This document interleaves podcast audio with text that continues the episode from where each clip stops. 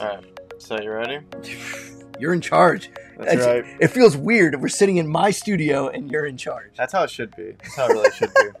Hey guys, it's it's your boy LT, and I am with Jeremy. And I figured, you know what, we did an interview in the chapel, but for this video, uh, it's gonna be more laid back and casual. And besides, we need to really get that authentic living with a pastor vibe. So we're gonna be doing a video right in his studio. This is where you do all the magic because you have your own channel, right? I do, and uh, I.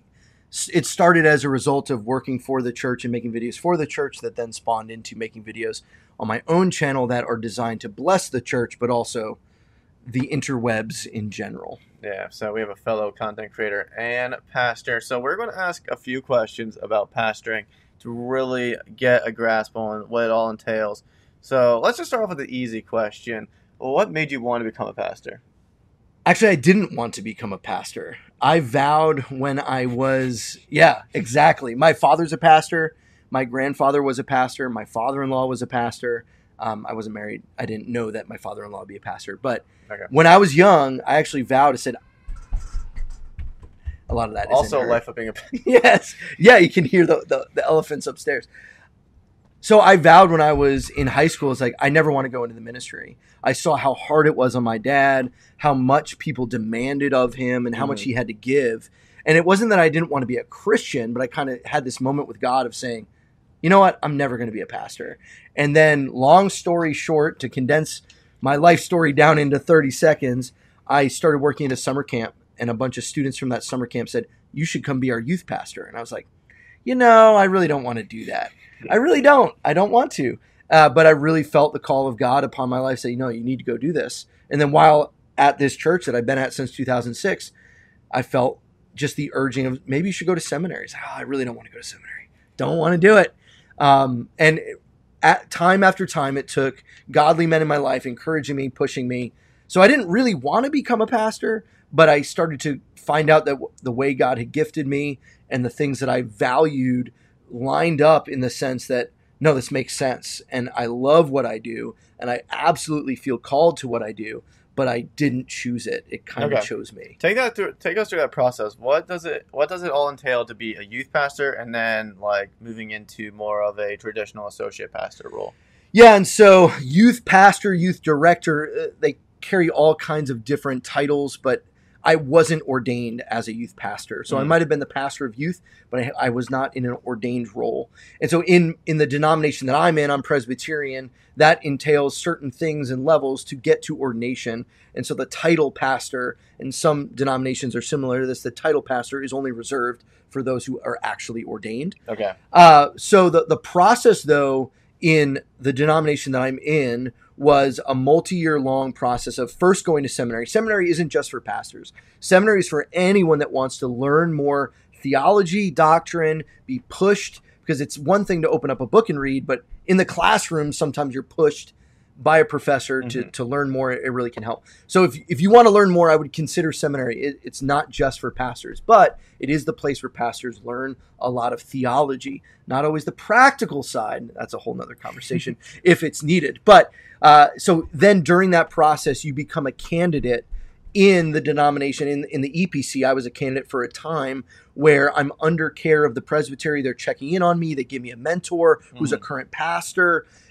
to help me walk through the ordination process. I meet with the the committee that in that will interview me before I get to the floor to make sure my theology is in within line in the denomination. So there's a lot of steps, and that doesn't even include then finishing seminary, taking the written ordination exams, which you have to pass, and then also being examined on the floor of presbytery, where you're going to get asked questions regarding different aspects of theology, and you have to answer, and you have to be able to give biblical reference, and you really have to show that you not only can do the job from a character standpoint, but also from a knowledge Mhm. standpoint. So that's how you kind of then become a pastor or a leader of sorts. Become ordained, yeah, become ordained. yeah. Then let's just say now you're in, you're at a church. Um, what does it look being a pastor entail?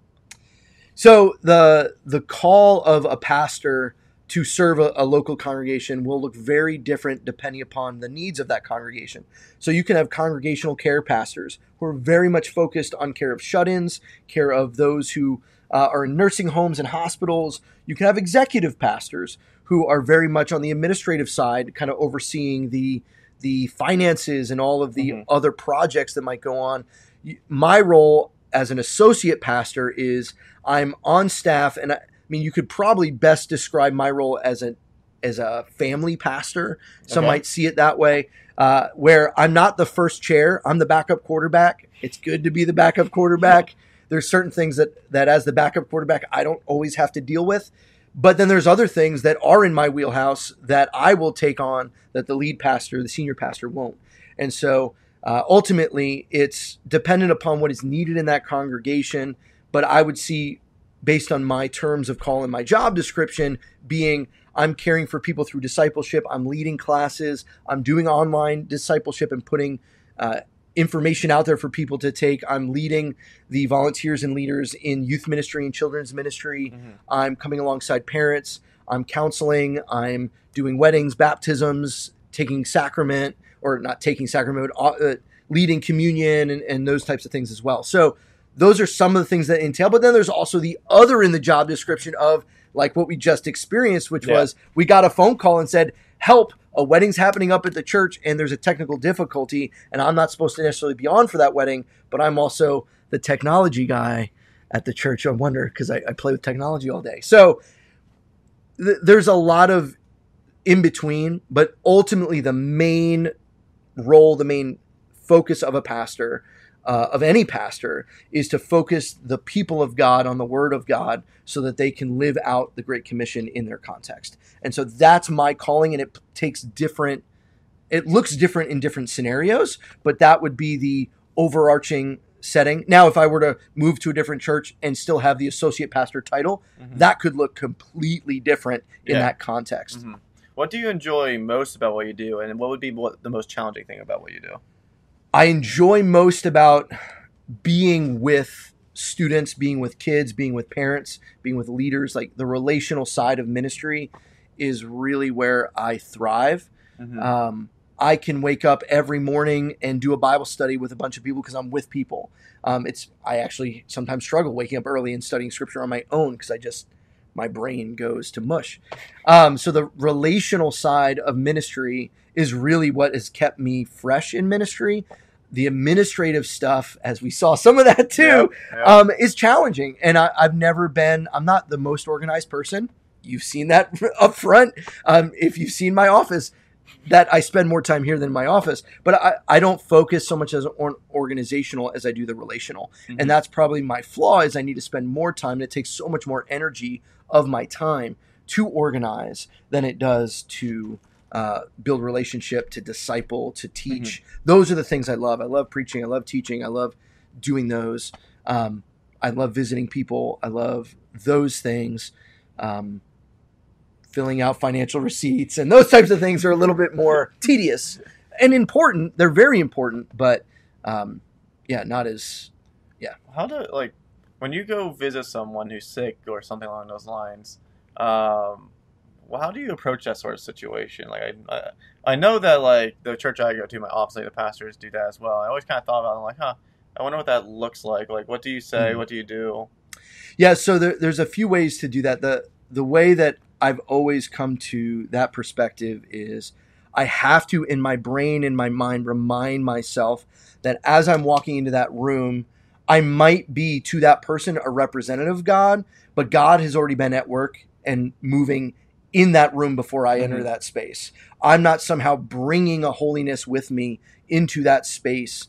My role is more to be like this holy detective to try and help the people there see how God is moving. Mhm. Um, but even before that, I would say the way our church is structured, even in our language of how we talk about things, we don't we don't have anything called pastoral care in our church. Okay. Many churches do. They have a even a pastor of pastoral care, meaning the pastor will come visit, the pastor will go do this. We have something called member care because we believe it's biblical to use deacons in the role that deacons in the first church were used in, and you heard some of that as Pastor Paul, who we whether you saw it on this pod or whatever, I don't know if it made the cut, but he talked about the role of deacons in the church and how that was a kind of a, a drawback to those first apostles yeah. and how I think that when we talk about deacon ministry, it's so helpful when I'm the third person that's visited. Mm. Like not just family that's gone and loved on them, but a random church member who heard their friend was in the hospital, or then a deacon who's brought flowers and the bulletin from that Sunday, or whatever it might be.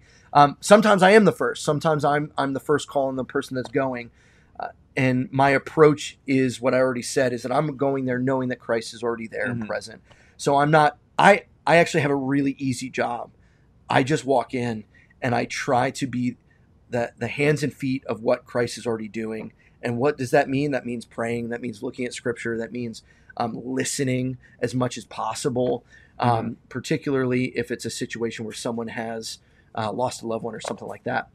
So also like um, obviously when people think of pastors, they often think of sermons. What when when it comes to sermons, um, how one do you sort of prepare for that, and two, do you actually enjoy public speaking? Yeah.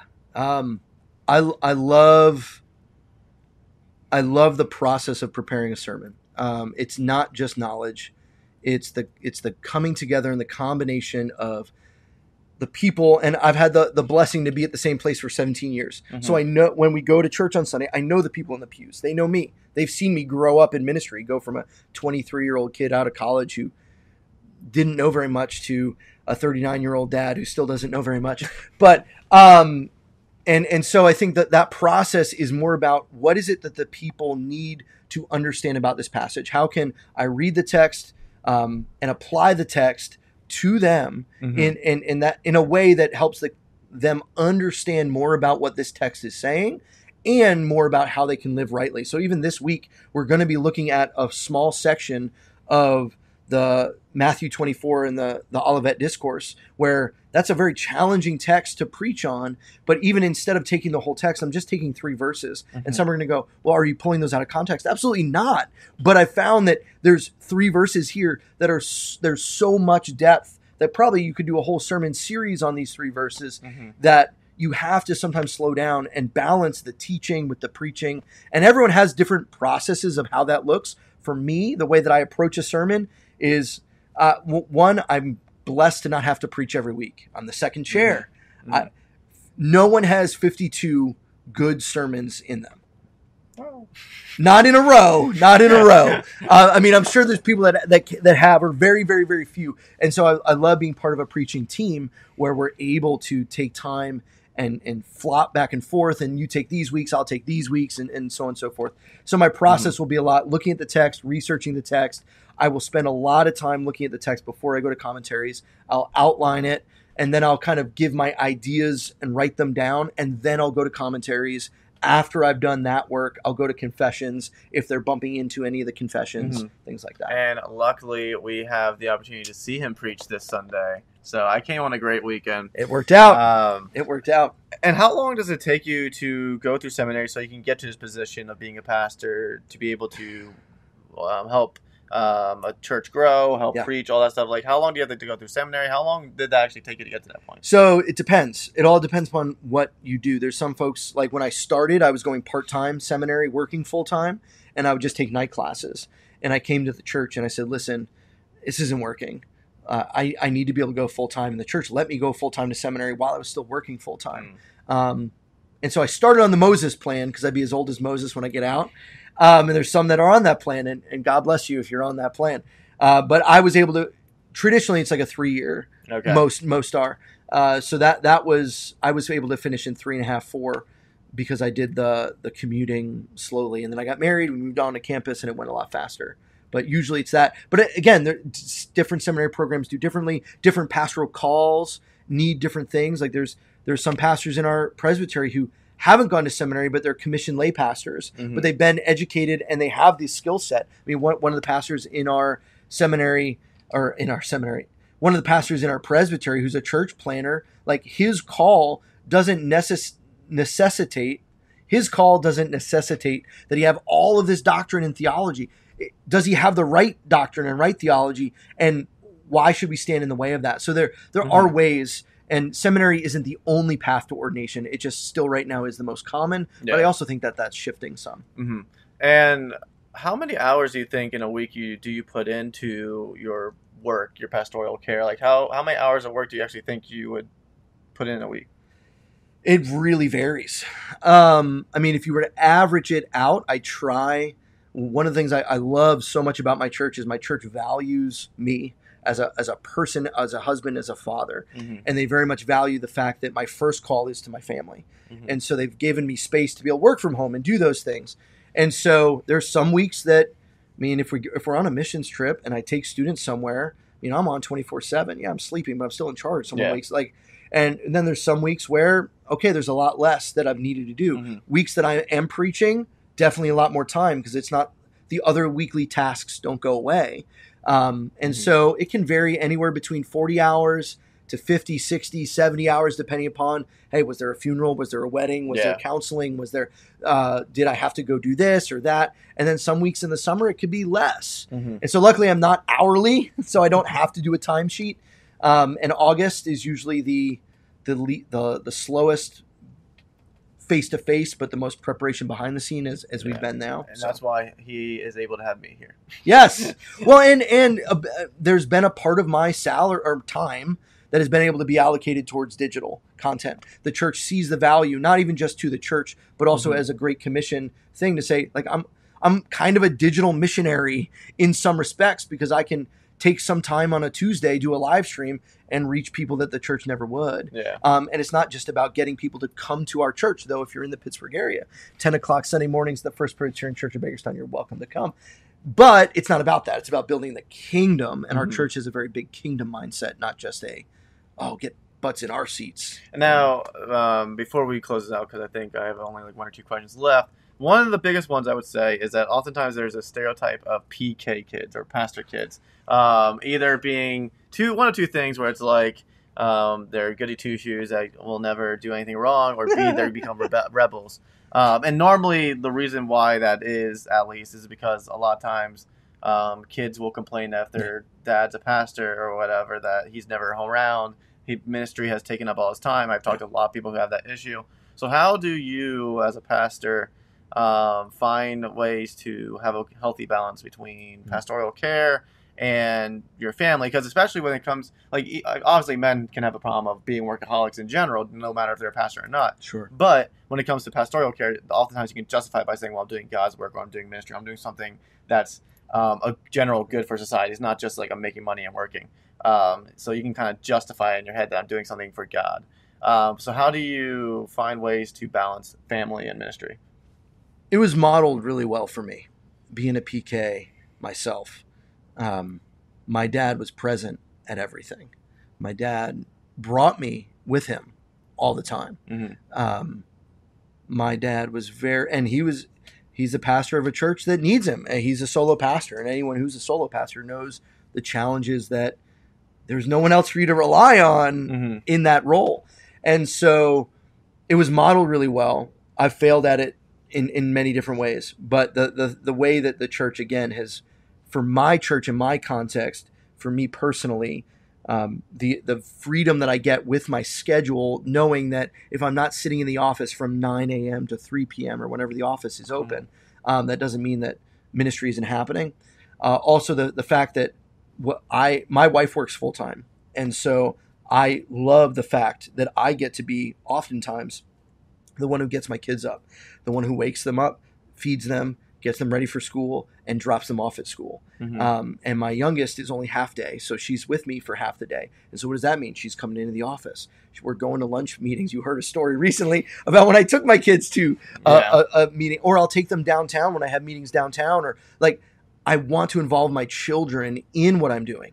the The biggest challenge is I, I see my children a lot. It, the relationship between my wife and I is challenging with young kids and everything else and schedules. That it's hard to balance Mhm. but um, I've come and wrestled with, and the church knows that if there's a conflict and it's either me or my family, they or not. Let me say it again. Yeah, no, that shouldn't be the conflict. The conflict should be either is it my family or is it the church? They know I'm choosing the church. okay. Freudian slip. Exposed. Yeah, We found out the truth. the found out the truth. They know whether it's. Rewind. He's picking the church every time. Yeah. Uh, the church knows if it's a decision between my family or the church that I am choosing my family. And that has come up time and time where there's been things I've had to say no to. And I can't do that. You saw today, there was a wedding happening up at the church that I could have been working at, but Friday, yesterday, when they needed the rehearsal, was my anniversary, and I wasn't going to take away from that. But I was fine having Dylan come, right. or fine having LT come and visit, um, because I value that friendship. So that's some of how I do it. Um, every pastor is different, but I would encourage those who are considering ministry or in ministry, like make it a priority and make it known that it's a priority. Say it that it's a priority. Put it on the calendar, and really guard that family time. Uh, there's times where it falls through, and I do have to say to my family, "Hey, I have to go right now." But I've built up in the bank, like the storage of I'm here all the time. That when I do have to leave, it doesn't feel like, "Oh, here he goes again." yeah. It more is, "Oh, Dad actually has to go right now." So. Yeah. All right. And before we close out, um, is there any uh, final things you want to say, or stereotypes, or something of pastors that you want to address, or anything like that? check in on your pastors. If you have a pastor, take them out to coffee. Just call them up and say, "Hey, let's go get coffee. Would love to hear how My you're pastor doing." doesn't like coffee, so Take them out to lunch. Everyone has to eat, um, and pay for the lunch. Don't let it be a ministry thing. Let it be something where you support. It doesn't. The pastors oftentimes are lonely, Mhm. and I think that that they're more isolated than anyone else in the church because they don't get to worship and engage the community and the body of Christ in the same way yeah. that congregation members get to. And I think also sometimes there's this view of um, they don't necessarily have friends in the in the church. Like, there has to be boundaries there, for sure. there- there's like there's like well if the pastor you know tries to give um, gets too personal that can start creating Yeah. problems Yep. so they normally have to at least the the ones i'm familiar with who are pastors they normally have friends outside of the church who are really close with yeah, and I've got colleagues outside the church. I've got, I mean, I've loved the Why Jesus Network. If you haven't followed that, go check Why Jesus Network.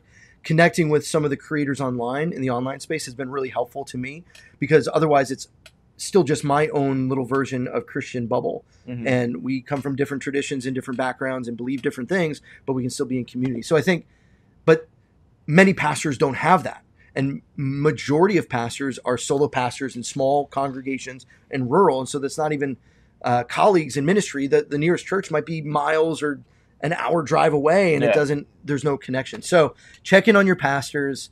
Don't just check in on your pastors in October when it's Pastor Appreciation Month. We do appreciate it when we get gift cards then, but th- like just show them that you care and that you love. And if your pastor has not had a sabbatical and he's been your pastor for more than seven years, you go into the the board director's office or whatever and say we need to give him a sabbatical, twelve weeks. Let him go away and refresh. Mhm. Uh, be a champion for the rest of your pastor, and uh, I think that that'll that would knock their socks off because more often than not the the questions or the emails are people that need something not want to offer something yeah and i think that's that's true we're here to serve but at the same time um yeah it it's so nice and welcomed when someone comes no strings attached and Mhm. says let's go do this or hey i've got an extra ticket to the pirate game you want to come with me like things like that um that pastors would jump at the the chance of that Mhm. and don't necessarily look at it as just i have to keep my pastor at arm's distance but this is a spiritual health checking in on them so Yeah. that would be Alright. that would be my plea to you um as, as a young pastor ish young pastor young ish not compared to you but compared to other people um, it's it's it's super helpful when people do that um, and and support me and my family and say hey how can we help you? How can we love you?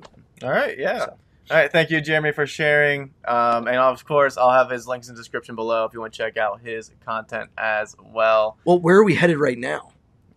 We are heading to another church. So there may or may not be another video to go check out after this one. We might need to do the big transition as they say. the white All right. Anyway, thank you, and go out there and light the world. All that good jazz. See ya.